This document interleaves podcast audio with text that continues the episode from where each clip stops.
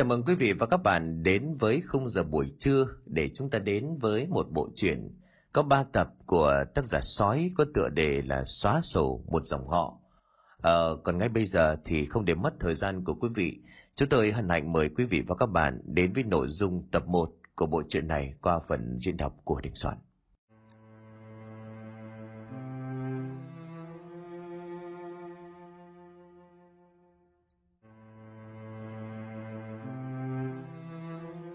Cái tiên sư cha nhà mày, mắt mũi mày để đâu đó hả? Mày không nhìn thấy đường à? Mày dám đâm vào bà? Tiếng của con thu ngọng vang lên oang oang ở giữa chợ, khiến cho ai cũng phải dừng công việc lại để xem có chuyện gì xảy ra. Cô ơi cô, cho con xin lỗi, con ngàn vạn lần lạy cô, cô tha cho con, con biết lỗi rồi à? Anh Tư một người nông dân vô tình va phải Thu, ái nữ duy nhất nhà lão tránh mà. Con sen đâu? Mày đưa ngay cái gậy đây cho tao nhanh lên. Đoàn nó hét lên với con người hầu gái ở bên cạnh. Dạ bầm cô đây à? Con sen cũng đốm sợ dệt đưa cho cô chủ cây gậy gỗ, nòm có vẻ chắc lắm. Nói về cây gậy này thì nó được ông tránh đích thân nhờ thợ mộc giỏi nhất cây sứ kim liên này, tìm gỗ và chế tác. Tuy nó không nặng lắm nhưng mà độ sát thương của nó rất cao. Đã không biết bao nhiêu kẻ vỡ đầu chảy máu trước cây gậy của cha con nhà lão. Này thì tha này, mày dám vào vào bà nhà mày, thì bà mày cho mày chết nhớ con nhá. Tiếng của con thu ngọng líu ngọng lô cũng không kém phần chanh chua rít lên, rồi cứ như vậy liên tiếp mà đập những cú trời giáng xuống người anh nông dân tội nghiệp. Đầu của anh Tư sau những cú đập trời giáng đó thì cũng đã lõm đi một mảng, máu chảy ướt đẫm cả một khoảng đất. Nhưng tuyệt nhiên mọi người xung quanh không ai dám căn ngăn. Ấy mà ai dám động vào nhà cụ tránh đâu, không khéo lại bị xử cái tội đồng lõa, thì có mà chết cả nút chứ chẳng chơi. Cây gì đây? Cái gì mà sáng sớm đã ẩm mỹ lên thế hả? Giọng nói ồm ồm của lão tránh mả vang lên gần sát đám đông, làm cho ai nấy giật mình tản ra nhường đường cho lão. Cha, cái thằng kia nó vừa va vào con, làm con gái của cha sợ chết được đi này. Còn thù thấy bóng của cha liền chạy lại kể công. Nghe vậy thì lão tránh liền tức giận hét lên về phía đám dân làng đang đứng cúm núm túm lại với nhau. Đứa nào, đứa nào mà mẹ đứa nào dám làm con gái nhỏ nhắn xinh đẹp của ta hoàng sợ hả? Đúng, con gái của lão đúng là nhỏ lắm, có 81 kg mà thôi. Cộng thêm thừa hưởng cái sự nanh nọc mà cha mẹ truyền lại thì khó ai mà làm lại lắm. Sau một hồi bị cha con của lão tránh đánh cho thừa sống thiếu chết, thì anh Tư lại được người dân đưa về chăm sóc và chữa trị. Cũng may cho nhà anh là còn giữ lại được cái mạng, nhưng chẳng may một bên chân đã bị liệt hoàn toàn. Ấy đời nó khổ là như vậy. Người làm nông như anh mà giờ bị liệt mất một chân thì biết sống thế nào đây? Lấy cái gì mà bỏ vào mồm bây giờ? Còn về phía hai cha con của lão tránh, sau khi đánh anh Tư xong, thì chúng không một chút thương xót hay là hối hận, thùng thẳng dắt tay nhau đi về nhà ấy mà nhìn từ đằng sau thì mọi người, ai nấy cũng không khỏi giấu được cái sự chế giễu, mà lấy tay buộc miệng cười, vì trông cha con của lão như cây tăm cắm vít củ khoai vậy. Về đến nhà hai cha con bước vào trong sân. Cái gì? Mụ làm sao hả? Già cả rồi không chết quách đi. Sống dai sống rằng bám con bám cháu thế này hả? Tiếng của mụ cụ vợ của ông tránh đanh thép vang lên trong nhà, khiến hai cha con của lão vội kéo nhau chạy vào nhà xem có chuyện gì. Kìa bà, mẹ có gì thì em từ từ nói. Bà không làm thì sai lũ gia nhân nó làm, sao lại nhọc công như thế? Lão tránh nghe rè nhìn mụ mà cất giọng, mong sao có thể dập tắt bớt được ngọn lửa hừng hực bên trong người của mụ. Bà cụ nghe thấy vậy thì liền quay ngoắt ra lườm lão một cái sắc lẹm. Ái chà chà, hôm nay dám lên mặt với bà hả? Cái ghế lão đang ngồi là ai đặt đít lão vào? Tiền cái nhà này tiêu từ đâu mà ra? mà lão dám lên mặt với tôi hả lão tránh nghe vậy thì tái xanh mặt mày, cúi gằm mặt xuống không dám nói gì thêm đúng rồi đấy mẹ mẹ đánh chết cha cái con mụ già này đi con thu đứng vỗ tay thích chí cười lão tránh đứng bên cạnh thương mẹ lắm nhưng không dám làm gì vì lão rất sợ vợ. Và cũng một phần vì mọi thứ trong nhà này là đều nhờ mụ mà có. Lão đành bất lực đi ra hiên nhà, mặc cho tiếng mụ vợ cùng đứa con gái đang choa chọi chửi rủa bà mẹ già của mình. Ngược dòng thời gian ở giáp con sông hồng thơ mộng, quanh năm nước đỏ màu phù sa, ngôi làng kim niên 40 năm về trước. Mẹ ơi mẹ! Tiếng của anh thanh niên mà từ ngoài chạy sộc vào trong nhà, mặt không giấu nổi sự vui mừng mà gọi lớn. Sao có cây gì mà anh lại lớn hở như thế? Kể mẹ nghe xem nào. Bà lan cũng dừng cái khung cười lại, hỏi vọng ra chỗ của con trai. Con được nhà cụ tránh nhận vào làm công rồi mẹ ạ. Từ nay nhà ta không còn đói kém như trước. Thanh niên mà không giấu nổi sự vui sướng nói với mẹ của mình bà lan khẽ cười rồi lên tiếng động viên con trai. Vậy là tốt rồi tốt rồi. Con phải cố gắng làm lụng chăm chỉ để ông bà tránh thương nghe chưa? Nhà mình nghèo khó thôi thì con cố gắng gánh vác. Mẹ cũng tuổi già sức yếu rồi, không có giúp được gì cho anh. À dạ vâng con biết rồi. Nói rồi hai mẹ con không giấu nổi sự vui sướng, vì giờ đây con bà đã có công ăn việc làm không còn vất vưởng như trước nữa. Cuộc sống có lẽ cũng đỡ được cái đói, cái khổ hơn một chút.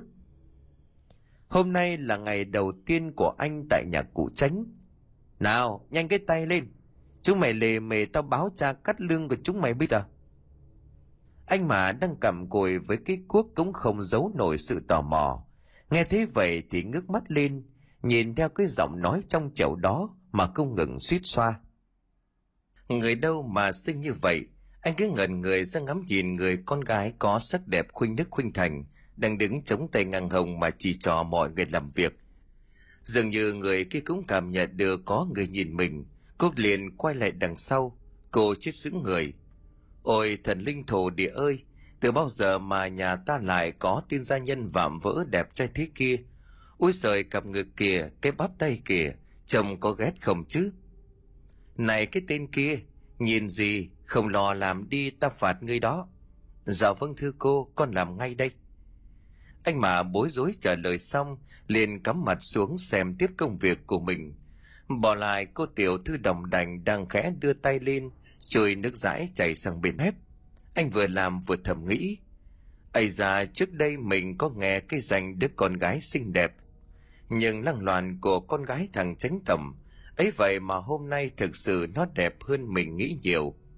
Ây ra thật là một mỹ nhân. Về phần của con cổ, sau khi trôi hết đống nước dãi trên mép xong nó liền tức tốc chạy về nhà ngay. Vừa về nhà, cô liền oang oang cái dòng mà tức tốc thông báo. Cha mẹ ơi, con muốn lấy chồng. Ông bà cụ tránh ngồi uống trà, nghe con gái chạy về báo tin thì sững sờ lắm. Ông bà liền chạy ra sao cái gì ai lấy chồng? Cái thằng nào mà phước khiến cho con gái của cha bỏ qua bao nhiêu mối ngon để chọn thế này? Con gái nói cha nghe xem nào. Ông bà tránh không giấu nổi sự tò mò hỏi con gái. Cô liền trả lời. Con muốn lấy thằng làm thuê mới cho nhà của mình. Cái thằng nào chả nhẽ là thằng mã? Nghe xong lão liền đánh mặt mà nói. Không được không thể để cái thằng khô sách áo ôm ấy về làm bẩn nhà bẩn cửa nhà này. Ôi con không chịu đâu con muốn lấy mà cơ. Đoàn con củ lăn ra giữ nhà dãy đành đạch như ăn vạ, như con đỉa phải vôi. Sau một hồi đen nạt, khuyên nhủ mãi không được, ông bà cũng đành phải chiều theo ý của con gái rượu này. Ai bảo cô là ái nữ duy nhất, cũng như được ông bà yêu quý nhất cơ chứ? Ngày chiều tới hôm ấy thằng mã, thằng mà đâu? Ra đây hầu chuyện ông nhanh lên. Lão tránh cùng mấy tên gia nhân kéo đến trước cửa nhà mẹ con của anh, đập vào cánh cửa của nhà anh ầm ầm mà gọi lớn. Hai mẹ con nhà bà lan đang ở trong nhà. Nghe thấy vậy thì cũng giật mình, bảo nhau đi ra mở cửa xem có chuyện gì. Dạ con đây. Ông bà và cô có gì chỉ dạy? Mẹ con con xin nghe hai mẹ con anh mà đứng khép nép một bên nhìn lão tránh lão tránh phổi cái ghế ọp ẹp rồi ngồi xuống mà cất giọng trịch thượng. Chuyện là ta có đứa con gái cũng đến tuổi cập kê. Mày cho phúc phần nhà anh này con gái ta lại nhìn chúng anh. Cho nên ta muốn sang nói chuyện với nhà anh, muốn anh về làm rể của ta. Không biết ý hai mẹ con thế nào hai mẹ con nghe vậy thì quay ra nhìn nhau mặt mày sám ngoét. Mẹ của anh mà run rẩy trả lời. Dạ bẩm cụ, chúng con phận khốn cùng, sao dám ngồi ngang hàng với cụ? Mong cụ đèn rời soi xét tìm kiếm mối khác cho cô nhà. Tránh bà ngồi im từ nãy đến giờ không lên tiếng. Bây giờ đập bàn đánh búp một cái, chỉ tay vào mặt của bà lan rồi thét lên. Hả? Cái con mộ già này mày dám chê nhà bà sao? Mày có tin là bà cắt cổ chết cả lũ chúng mày hay không? Thấy một màn kinh sợ đó, hai mẹ con nhìn nhau đầy sợ sệt, mặt cắt không còn một giọt máu.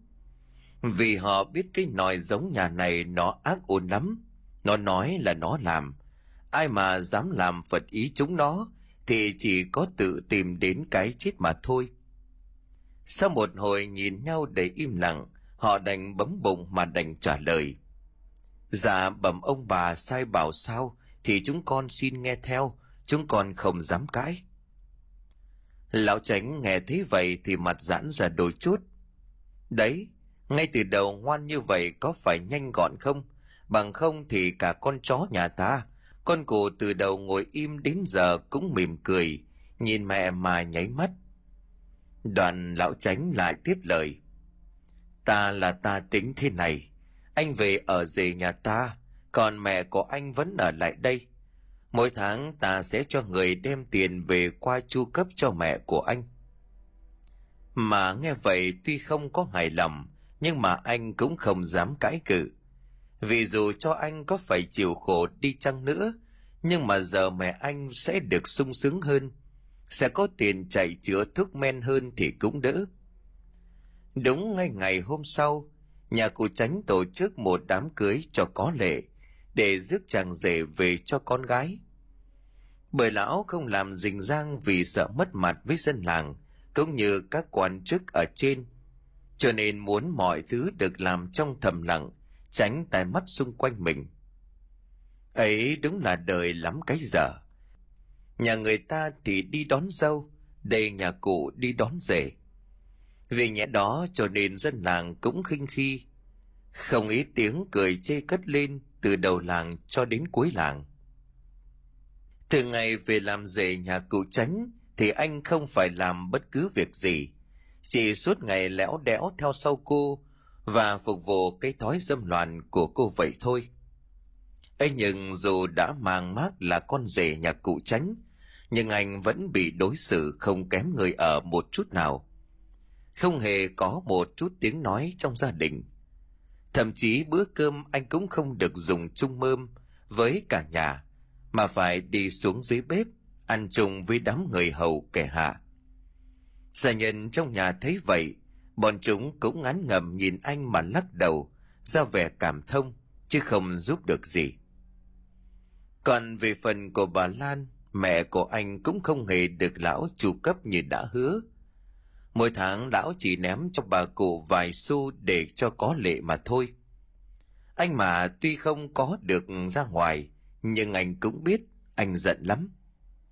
Anh ghét cái lũ thất đức, ghét cái con vợ lăng loàn. Hẳn ông trời đã đẩy anh vào cái tình cảnh muốn tiến không được mà muốn lùi cũng chẳng xong. Cuộc sống chẳng mấy dễ dàng của anh, cứ chậm chậm trôi qua từng ngày trong tiếng thở dài đầy não nề ấy vậy mà thấm thoát cũng đã được chục năm về làm rể của cụ tránh anh mà ngày ngày sống trong sự chèn ép và bất công thì cũng dần biến chất. Sự thù hằn đã ăn sâu vào máu, khiến cho anh không còn là một người tốt tính hiền lành như trước kia. Anh bây giờ đã thay đổi là một kẻ gian manh xảo trá, biết làm những thứ vụ lợi cho bản thân và những mục đích riêng của mình khôn khéo và lanh lợi. Vì nhã đó nên mấy năm nay, cũng được ông bà tránh hài lòng mà bớt khắt khe hơn đôi chút. Nhưng dẫu vậy, dù có được lòng ông bà tránh, được họ bớt khắt khe hơn, thì trong mắt của họ, anh vẫn chỉ là một tên người ở được việc, chứ không có gì khác. Và dường như mọi sự chịu đựng bao nhiêu năm qua của anh cũng được đền đáp cuối cùng cũng đến cái ngày mà anh được giải thoát, được vui vẻ trong suốt 10 năm qua. Đó chính là ngày hai ông bà tránh mất. Thứ hôm đó, sau khi ăn cơm xong, hai ông bà dìu nhau vào trong phòng để kiểm kê lại số vàng bạc trong dương. Chuyện đó dường như đã thành một thói quen của hai ông bà trong suốt mấy chục năm. Trong khi ông bà còn đang lúi húi đếm vàng dưới đèn dầu, thì cúp một tiếng hai cái thân ảnh còng dạp đổ xuống phản một dáng người đàn ông trong bóng tối từ từ bước ra, rồi khẽ nhếch mép cười. Cũng đến lúc ông bà phải đi rồi. Ông bà dày vò tôi bao nhiêu năm qua là quá đủ rồi. Đi nhớ, tránh nhớ. Ánh đèn dầu được người nọ thổi đánh phù một cái tắt ngúm, không gian trong phòng bỗng chốc trở nên một màu tối om ngày sáng ngày hôm sau. Chúng mày vào gọi ông bà ra ăn sáng xem thế nào. Sau nay cha mẹ dậy muộn quá vậy? Cô cụ thắc mắc rồi quát lên với đám gia nhân. Kìa mình, chắc cha mẹ mệt thôi. Mình đừng còn lo lắng làm gì. Con xe nó đi xem cha mẹ rồi mà. Anh mà đon đà tiếp lời của vợ với một nụ cười giả lạ. Ai cho anh nói hả? Trong cái nhà này tôi đã nói rồi bao giờ tôi cho phép anh nói, anh mới được nói cơ mà. Là anh coi thường tôi quá rồi phải không hả? Tiếng của cô cụ bực dọc quát nạt chồng vang lên ngay trước bàn ăn, khiến cho đám gia nhân đứng bên cạnh không dám thở mạnh, mà cúi gằm mặt nhìn xuống. Ai nấy đều run lên bần bật. Trong khi cô cụ còn đang gầm ghè lườm chầm thì từ bên trong, một tiếng hét thất thanh trong buồng của hai ông bà tránh vọng ra linh tính có chuyện chẳng lành. Hai người không ai bảo ai, liền phi ngay vào bên trong xem có sự gì, mà con hầu nó la hét ầm mỹ lên như vậy. Ngay khi mà đặt chân vào đến nơi, thì cô cụ đã chết sững người. Trên phàn cha mẹ cô đang nằm đó, phía một vết cắt gần đứt cuống họng. Hai mắt của ông bà trợn trừng nhìn nhau đầy ai oán. Máu từ vết cắt chảy xuống đỏ thẫm dưới nền nhà. Cô đôi chỗ cũng đã khô lại. Chắc do thời gian hay ông bà bị sát hại khá lâu. Thế một màn kinh dị đập ngay vào trước mắt, khiến cho cụ trao đảo. Cô chỉ kìm thét lên một tiếng rồi lan ra ngất lịm đi, không còn biết gì nữa. Sau khi được gia nô cho vào trong nhà phi ngựa đi báo cáo, nghe được tin cha mẹ bị giết, anh con cả hiện đang làm quan tri huyện, cũng vội bỏ hết mọi công việc cùng vợ tức tốc phi về. Khi đã về đến nhà, anh ngay lập tức lao lại chỗ xác của hai ông bà để kiểm tra, thì cũng không khỏi xót thương mà trào cả nước mắt. Anh uất lắm vì đường đường là quan tri huyện của cả cái huyện này, mà chúng nó lại dám ra tay hạ sát cha mẹ của anh, đúng là dám phút dâu hùm. Anh liền cho người tra khảo tất cả những ai có liên quan và ở trong ngôi nhà này đêm qua. Nhưng lạ một chỗ là dường như kẻ đó không tồn tại trên thế giới vậy. Chúng không hề tìm ra được một chút hy vọng còn con nào cả. Dù tức lắm, nhưng mà một phần vì nhà không có nhiều gia nhân, ấy cũng chỉ vì cái thói của ông bà xót của, cho nên không dám nuôi nhiều. Vậy nên mọi hy vọng dường như đều tan biến hết và dường như ý người không thắng nổi ý trời. Xác của hai ông bà không thể để trong nhà quá lâu. Cho nên sang đến ngày thứ năm, cả gia đình quyết định đem xác của hai cụ đi ra ngoài đồng chôn. Mặc cho hai cái chết vẫn là một ẩn số, chưa có lời giải đáp. Trên con đường đồng dẫn ra ngoài bãi tha ma của làng, đoàn người nhà cụ lũ lượt kéo nhau đi ra ngoài đó, đồng như đi chảy hội bởi chúng nó tò mò muốn biết đám ma của người giàu có thì có gì khác biệt với người nghèo khó hay không. Trong đám người đưa tiễn linh cữu, ai nấy cũng đều mếu máu, cố dặn cho ra vài giọt nước mắt cho có lệ. Dân làng khóc, các quan chức khóc, con cháu dòng họ khóc. Chúng khóc to lắm và thảm thiết lắm. Ấy nhưng mà nếu để ý kỹ thì đâu có giọt nước mắt nào trên mặt của họ đâu họ sợ cái uy của nhà cụ, sợ làm phật lòng anh quan tri huyện, cho nên đâu có dám trái ý.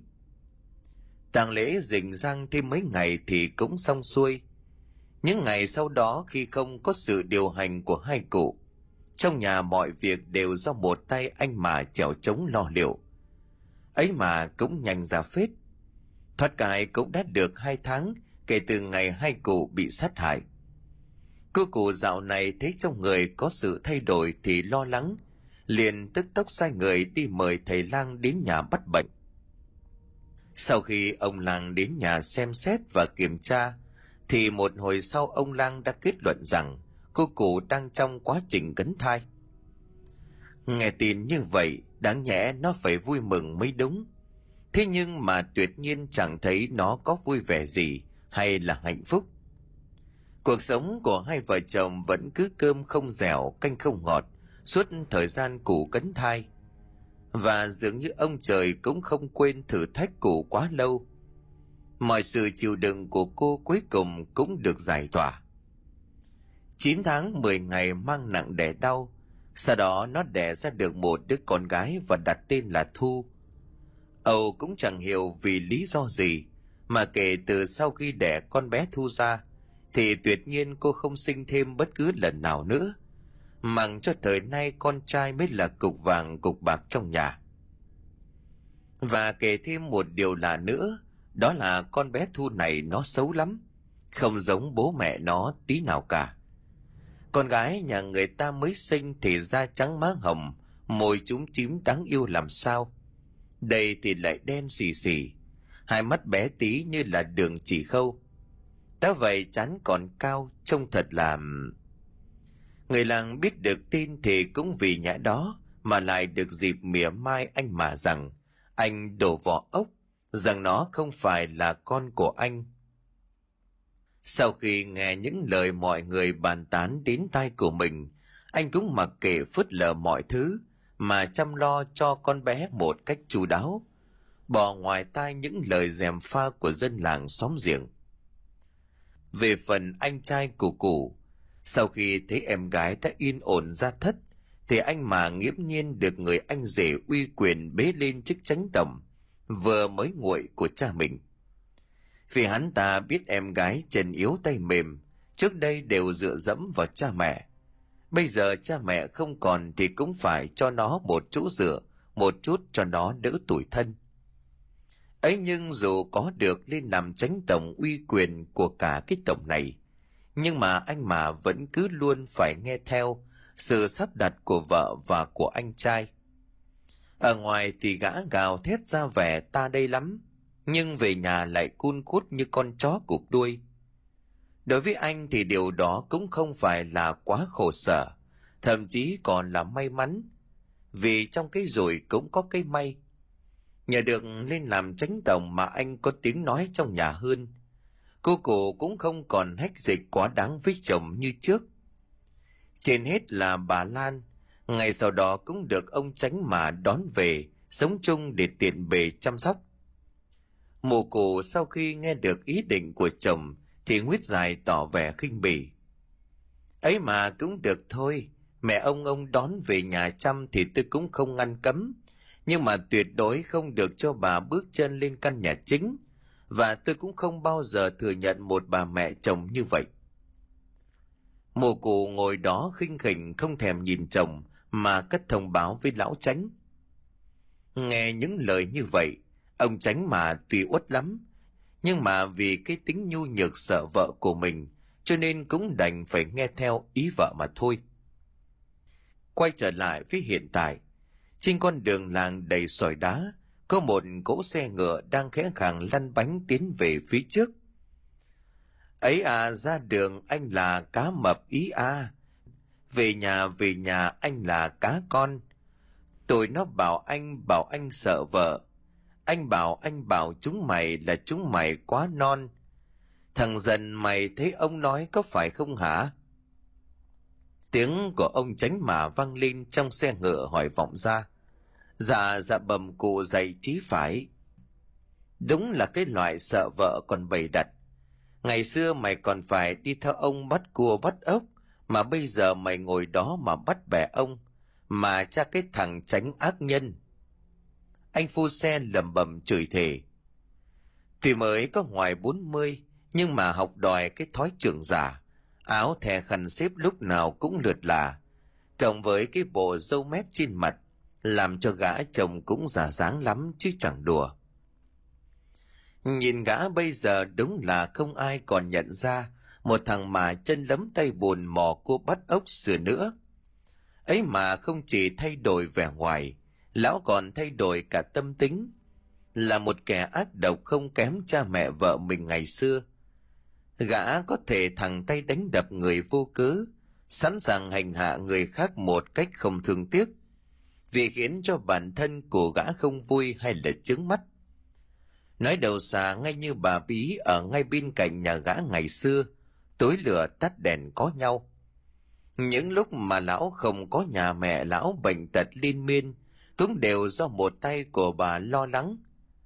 Ấy vậy mà đợt nọ chỉ vì bà thiếu hắn vài quan tiền nộp thuế thôi mà lão cho người vặt xăng đánh bà vỡ cả hộp sọ.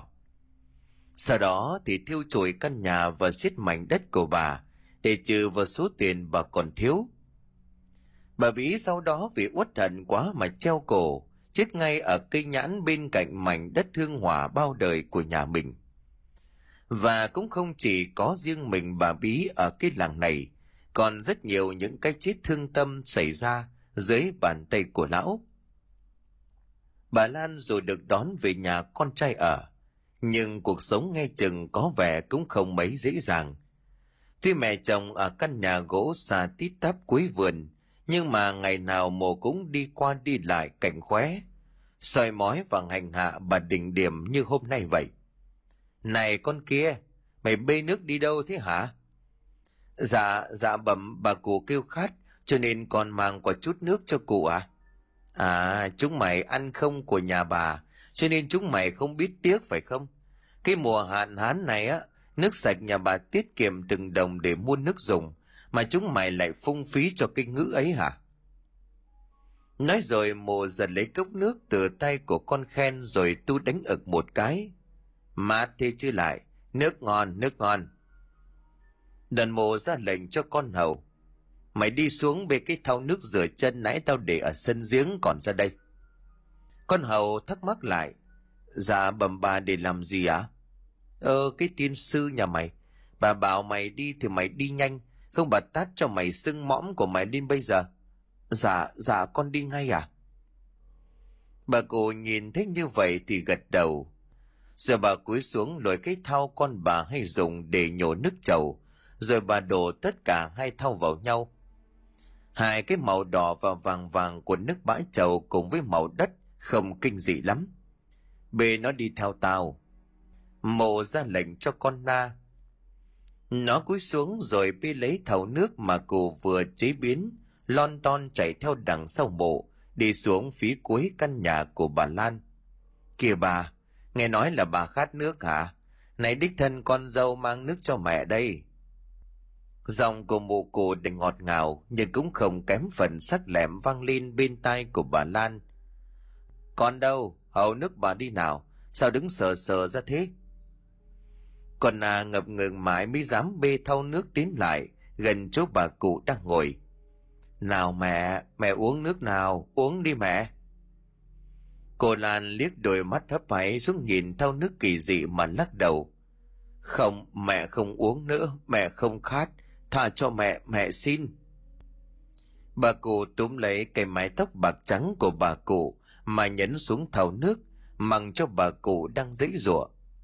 nhưng sức của một người già cả gần đất xa trời, làm sao mà cự lại với một con mẹ trẻ phơi phới thế kia? Đã không làm được gì còn đòi hỏi này. Mày uống mày uống hết ngay cho bà đi. Tiếng của mụ cụ cứ rít lên qua kẽ răng đường một lúc thì mụ thả bà cụ ra. Bà cụ đừng thả lòng thì ngoi lên ho sặc sủa kể thứ nước bẩn thỉu vào mũi, vào họng, làm cho bà cảm thấy khó chịu. Bà ngồi đó mà cố móc họng của mình, lôi ra được những thứ nhấp nhúa kia. Khi đã buông bà cụ ra khỏi thau nước, rồi sau đó là một tràng trời liên thanh từ mồm của mụ bắn ra, hướng về phía bà cụ không biết mệt mỏi mụ cứ đứng đó trời không biết mệt mỏi hay là chán nản. Chừng khoảng hơn một canh giờ, thì hai cha con của lão mà và thu đi về bắt gặp tình cảnh này. Lão cố chạy vào khuyên vợ để giải thoát cho mẹ, nhưng bất thành. Cho nên đành bất lực bỏ ra ngoài mặng cho tiếng của hai mẹ con mộ mắng trời cụ lan tội nghiệp không thương tiếc. Con bé nà đứng bên cạnh nãy giờ thấy hết nó thương bà cụ lắm. Hai dòng nước mắt chảy ướt đẫm tà áo vá chẳng vá đụp từ bao giờ. Nó hận cây lũ ác nhân, hận cái con mụ đẹp người nhưng mà tâm ác không kém một con thú.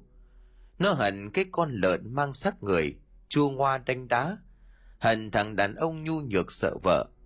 Hận thằng con bất hiếu nhìn mẹ bị đánh mà ngoảnh mặt làm ngơ sau khi hai mẹ con nó, người tung người hứng chửi bà cụ, chừng thêm hai canh giờ nữa thì mới chịu dừng lại. Ôi mẹ ơi, mẹ con mình kệ cái con khọm già này đi mẹ, con cháy khát cổ rồi đây.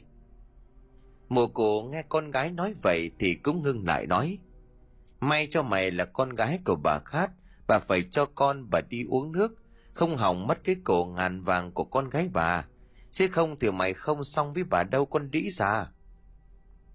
Mộ cứ như vậy lầm bầm chửi thêm vài câu nữa, rồi cũng dìu con thu bước ra ngoài. Sau khi thấy bóng của con mộ đi khuất, con na liền chạy lại, lấy cái khăn lau mặt cho bà cụ. Vừa lau nó vừa khóc.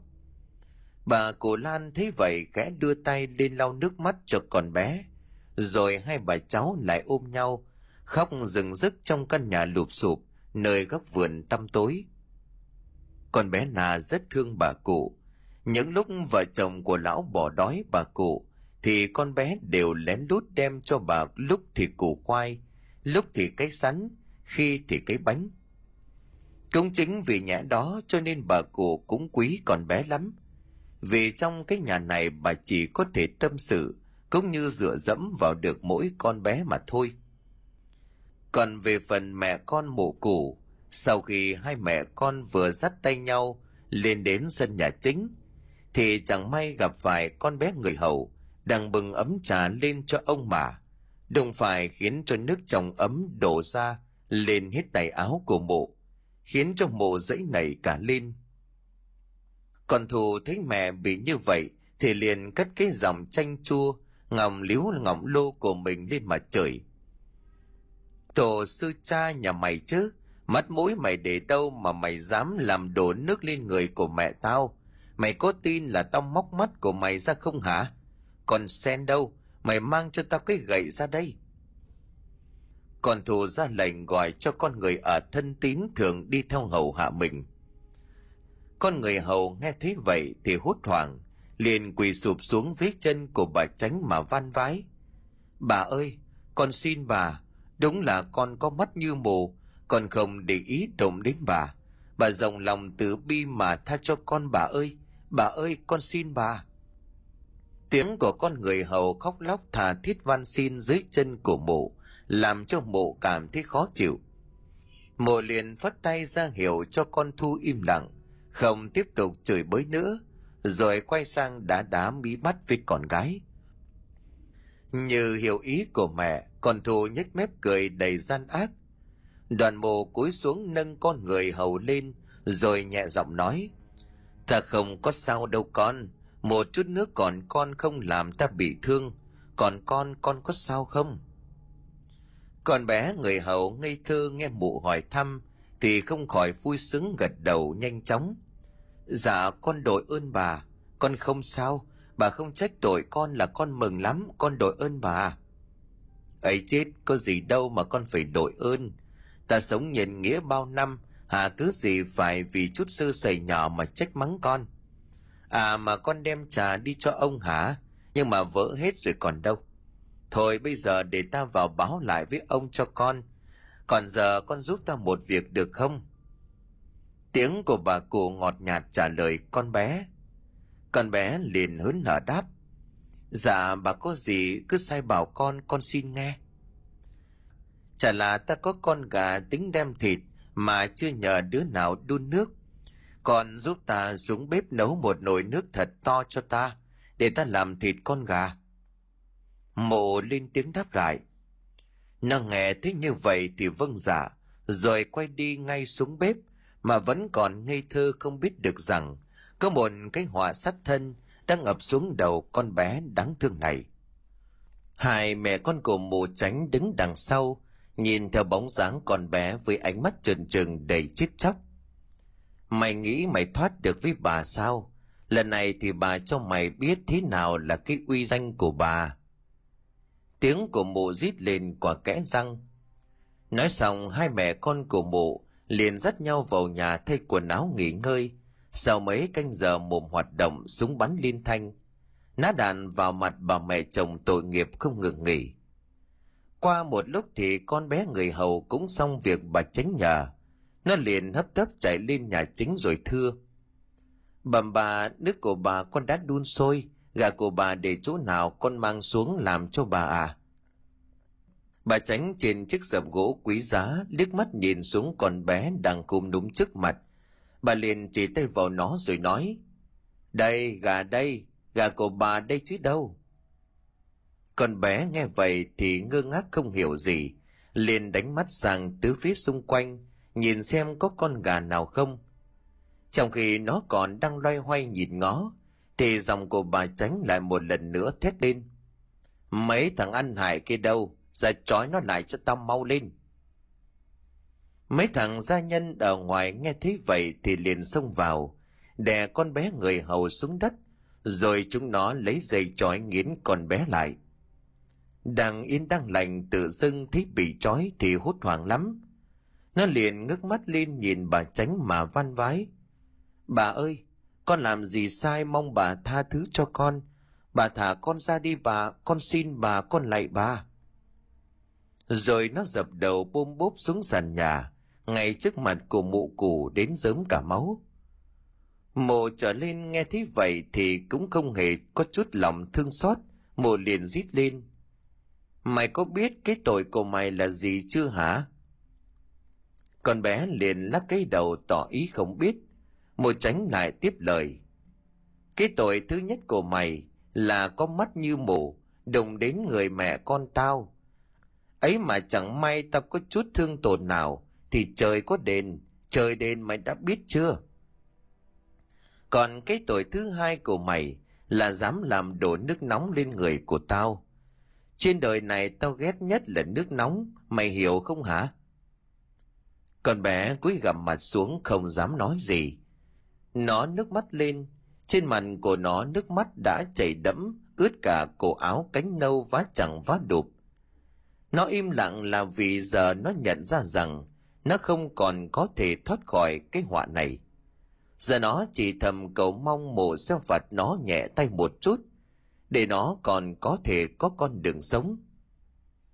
Lo cho mẹ và các em của nó đang chờ ở nhà sau này. Mồ cổ thấy nó im lặng không nói gì, thì khẽ nhếch mép cười rồi ra giọng, rồi ra lệnh cho mấy tên gia nhân. Thằng kia, lôi con này ra ngoài sân cho bà. Còn mày xuống bê cho bà cái son nước sôi lên đây, vào việc. Mấy tên già nhân đứng đó nghe mổ sai, thì liền tức tốc đi làm ngay mà không dám chậm trễ giây nào. Sau khi một gã lôi con bé ra ngoài sân trước, để nó nằm ngã rúi rồi dưới mặt đất, thì tên được mụ cổ say đi lấy nước, cũng vừa kịp bê xong nước to lên tới nơi. Mụ cổ thấy vậy thì liền rời khỏi chiếc ghế đang ngồi, mà tiến bước lại phía cái son mở nắp. mồ liền khẽ khen. Giỏi, nước sôi vừa ý của bà. Thế này vặt lông nó mới dễ. Rồi mộ cười phát lên những tiếng đầy nanh ác.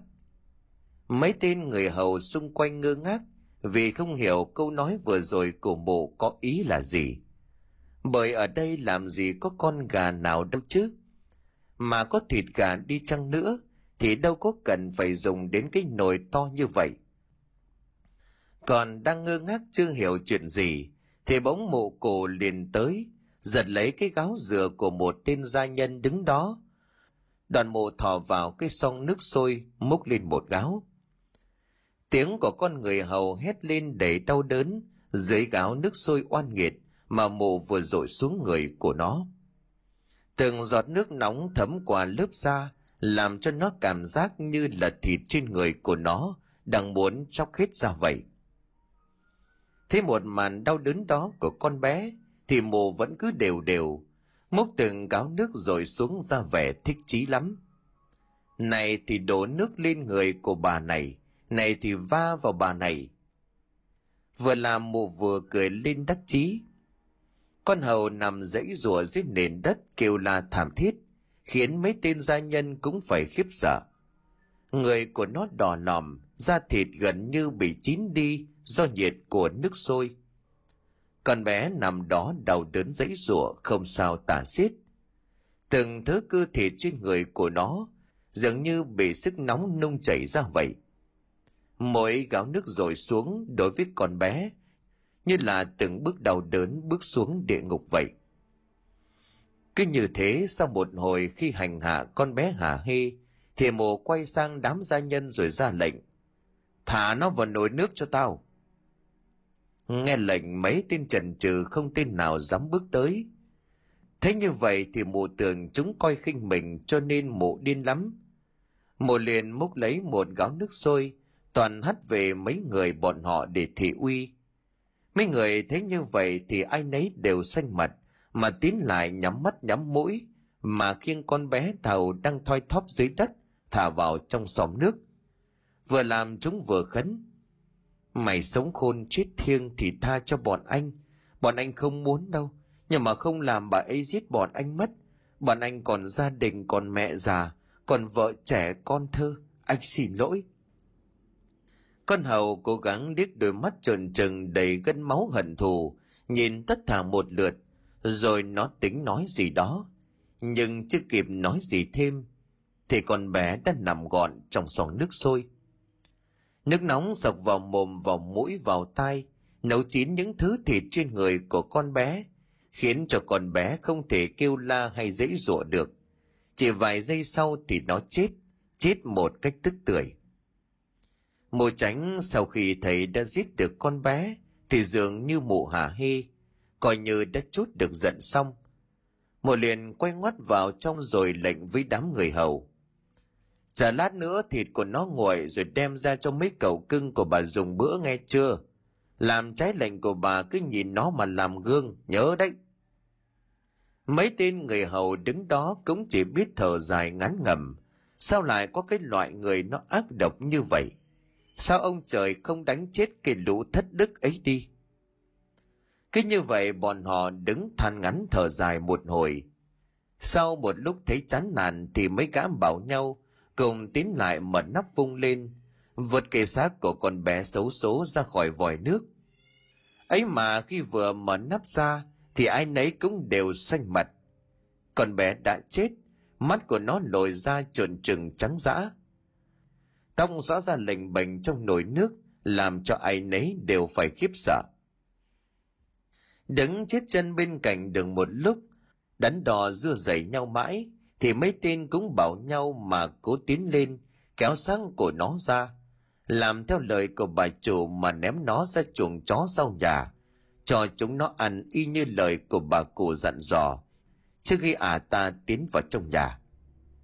Kể về bầy chó này một chút, chúng nó là quà của anh trai bà, tức là quan tri huyện tặng cho em gái nghe nói cái giống này quý hiếm và trong nhà tốt lắm.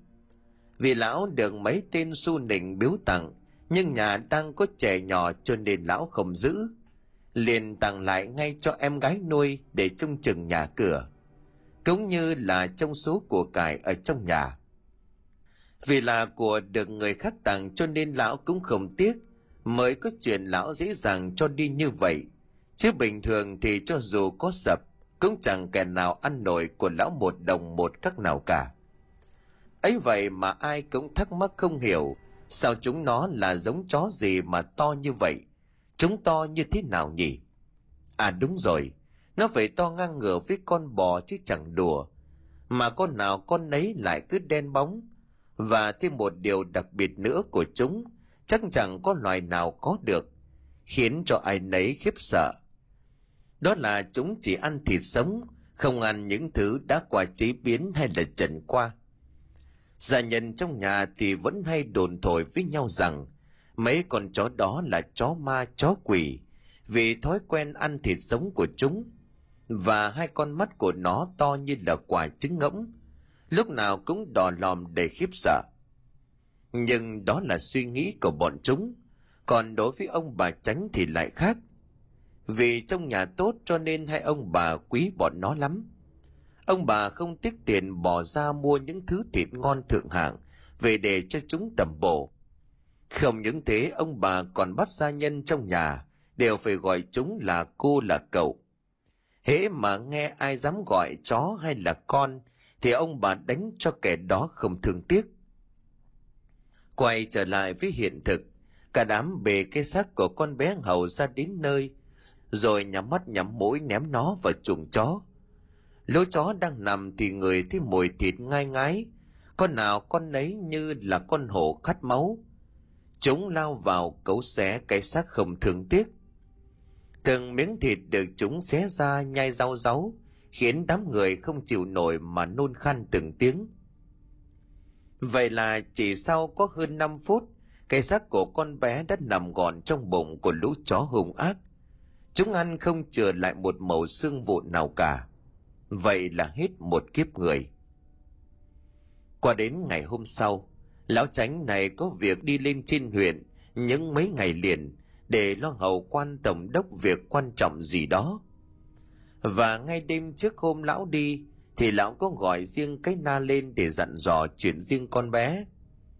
Ngày mai ông lên huyện lo công việc, mày ở nhà canh thời gian lén lúc nào không ai để ý, thì dẫn cổ sang làng thượng cách đây mười dặm, hỏi thăm nhà ông chi, rồi mày dẫn bà tới để bà ở đó chăm sóc nghe chưa?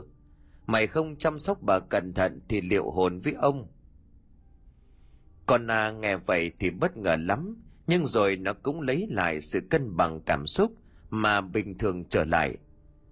Nó cảm thấy vì sắp tới đây, bà cụ sẽ không còn phải chịu cực khổ nữa đoạn con bé vui vẻ vâng dạ rồi xin lui xuống nhà dưới.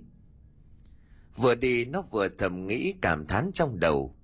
Đúng là tuy lão tránh có ác, nhưng lão vẫn thương và không nỡ nhìn mẹ mình, suốt ngày bị hành hạ, vẫn còn có tình người.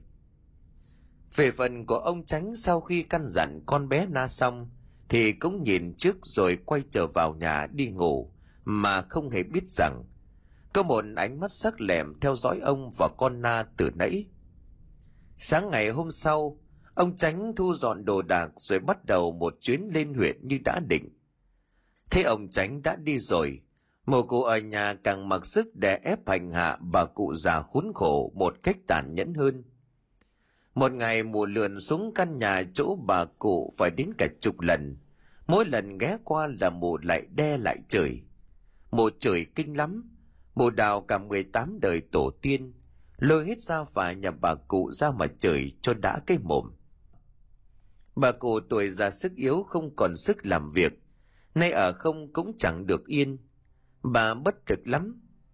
Nhiều lần bà muốn kết liễu để khỏi phải sống trong cảnh địa ngục trần gian này. Nhưng mỗi lần bà tính thực hiện thì đều bị con bé na phát hiện và cản lại.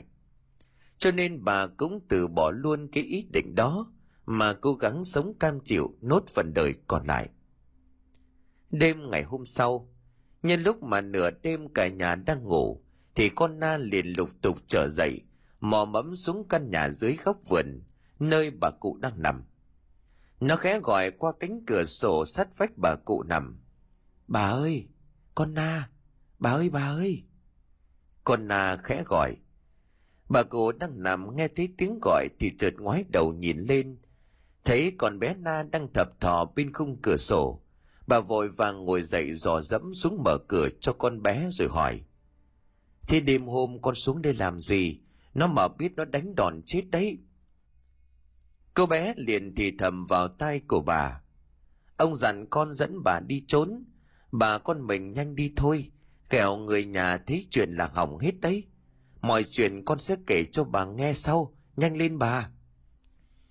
Bà cụ nghe thế vậy không hiểu gì, nhưng cũng vội vào trong mò mẫm vài thứ quan trọng, rồi tiến ra ngoài cửa. Đi thôi con. Bà cụ khẽ khàng nói với con bé. Hai bà cháu cứ như vậy lầm lỗi đi trong đêm, qua lối mòn cửa trước đánh động lũ chó vườn sau. Vừa ra đến cổng đang định thò tay mở cánh cổng, thì bỗng dưng đèn đuốc trong nhà sáng rực. Tất cả các cánh cửa đã mở tung. Già nhân trong nhà liền lao ra, tóm lấy hai bà cháu trói nghiến lại. Hai bà cháu đang chưa hết bàng hoàng vì sao mình bị phát hiện, thì trong nhà chính bóng dáng của bà cụ cộng với con thu bước ra ngoài tiến sát lại cho hai bà cháu tội nghiệp mồ cụ liền túm tóc con bé na và đôm đốt vào mặt con bé cho đến khi tay của mụ phòng dục lên mới chịu dừng lại con bé nà sau khi bị mụ tát sưng vù cả mặt lên, thì trông nó cứ như bị ong mới chích vậy. Mụ liền hét lớn, hai bà cháu bay gan cũng bằng trời đấy nhỉ, dám ăn cắp tiền của bà mà tính bỏ trốn sao? Hóa ra bấy lâu nay là bà nuôi ong tay áo nuôi cáo dòm nhà. Con bé nà nghe thích như vậy thì cũng cố gắng chút hơi thở yếu ớt mà nói, bà ơi, oan cho con cho cụ quá nào con có dám lấy trộm gì của nhà đâu? Mồ cổ liền ung dung thùng thẳng bảo thu. Con gái yêu, cho nó thấy đi nào con. Dạ mẹ. Rồi nó cầm cái tay nải của con na lên, dốc ngược ra thì trong đó rơi ra hai nén vàng. Con na thấy vậy thì hốt hoảng lắm. Nó liền cuống cuồng giải thích. Bà ơi, oan cho con cho bà quá. Con con không có lấy cắp bà ơi mộ liền rít lên rồi vả thêm cho con bé hai cái nữa rồi mộ liền gầm lên. Oan à thế là mày đổ tiếng ác cho bà đổ oan cho mày sao? Con bé liền thều thào đáp lại dạ không có ạ à, nhưng không có nhưng nhị gì hết chúng bay đâu. Nhân là hiểu ý của mụ hai tên gia nhân thần tín liền chạy đến bế sóc còn bé lên đi ra vườn sau con bé ở trên vai của gia nhân nước mắt đầm đìa có ngước nhìn về phía của bà cụ vì nó biết giờ này nó và bà cụ đã bị mắc mưu của một mụ đàn bà độc ác kia Hai bà cháu cứ như vậy nhìn nhau chia ly mãi, cho đến lúc con bé khuất trong bóng tối, bà cụ mới cất giọng nói với mụ cụ. Mày là cái con thất đức, mày ác lắm. Mụ luyện truyền sự chú ý qua bà cụ rồi cất giọng. Kìa mẹ, con làm gì mà mẹ nói con ác, nó trộm đồ của con thì con phải phạt, còn mẹ nữa đấy mẹ ạ. À. mồ gằn lên từng chữ, Bà cụ không hề e dè hay là sợ sệt như mọi lần. Bà cố dương cặp mắt mở đục lên, nhìn thẳng vào mắt của mụ, rồi gồng chút sức lực ít ỏi mà hét lên. Tao có là ma là quỷ, tao có xuống âm ti kể hết tội của mày mi diêm vương, để cho đầu trâu mật ngựa nó lên hành hạ mày. Mồ cổ nghe thấy như vậy thì không hề sợ sệt, mà còn cười lên ra vẻ đắc chí lắm. Con chờ mẹ đấy mẹ nhá. Mồ ghé sát tay của bà cụ nói rồi cười lên khanh khách. Con đâu dầu sôi chưa? Mộ lên tiếng hỏi. Dạ bà mẹ con đã cho người đun sôi rồi mẹ ạ. À. con thù đáp lời mồ cụ khép vuốt đầu của con bé ra vẻ hài lòng nào con gái phụ mẹ một tay bế bà lên nào mồ cụ tiến lại phía bà cụ đang bị trói dưới đất rồi khẽ gọi con gái. Con thù nghe vậy thì không khỏi thắc mắc, vì mọi lần hành hạ ai thì mẹ nó đều sai người làm. Sau này lại bảo nó cười chứ? Nó liền nhanh mồm hỏi lại. Ơ kìa mẹ, sao không có bảo đám kia mà mẹ con mình phải ra tay? Con này, mọi lần là đám hầu kẻ hạ, nay là bà con thì chúng ta phải tự tay tiễn bà chứ. Như đã hiểu ý, con Thu liền tín lại phụ mẹ nó, bê bà cụ lên tín về phía cửa bếp, nơi đang có chảo dầu sôi lên sùng sục, như một con quái vật khát máu, đang đói chờ con mồi vậy. Tiến đến bên chảo dầu mụ liền cúi xuống thì thầm vào tai của cụ. Mẹ đi nhớ mẹ nha, nhớ xuống kể với Diêm Vương đấy. Bà cụ biết là số của mình khó thoát, cho nên không nói gì cả mà chỉ im lặng, rồi ánh mắt thù hận về phía hai mẹ con của nó. Mộ cụ nói xong thì hai mẹ con của mộ liền lăn cổ xuống trào dầu sôi sùng sục. Những tiếng xèo xèo phát lên như người ta trên con gà con vịt vậy. Bà cụ đau đớn khôn nguôi, tay chân bị trói cũng không hề vùng vẫy mà chỉ biết nằm im, cảm nhận cái chết đang chiếm lấy bà mà thôi. Dầu nóng làm cho xác của bà co cóp lại. Giờ trông bà cứ như một con nhái bén bị đem chiên. Mùi thịt bốc lên thơm phưng phức, khiến cho bụng của ai nấy cũng phải biểu tình. Hai mẹ con mụ cụ đứng nắm tay của nhau thích chí, cười cợt nhìn bà cụ đang chết dần trong sự đau đớn. Sau một lúc khi xác của bà cụ đã teo tóc lại, thì mụ liền sai đám gia nhân vớt lên. Chúc bày giúp bà vớt con gà này lên, đem chặt nhỏ ra sáng mai phân phát cho người làng nghe chưa? Bà là bà nhân đức lắm, bà thấy dân làng đói khổ là bà cứu. Các con thấy vậy có phải không? Còn đầu gà các con bớt lại sáng mai cho các cô các cậu đổi bữa nghe chưa? Cả đám nghe xong trong lòng thầm rủa mộ nhưng ngoài mặt vẫn phải tươi vui mà vâng dạ cho phải phép, tránh để cho mộ để mắt tới thì khổ. Nói rồi mộ quay gót bước lên nhà chính để đi nghỉ ngơi.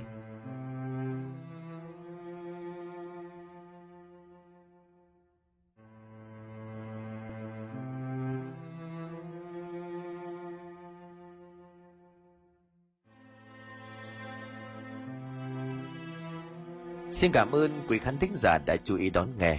Xin kính chào tạm biệt quý vị và xin hẹn gặp lại quý vị trong tập tiếp theo của bộ truyện này.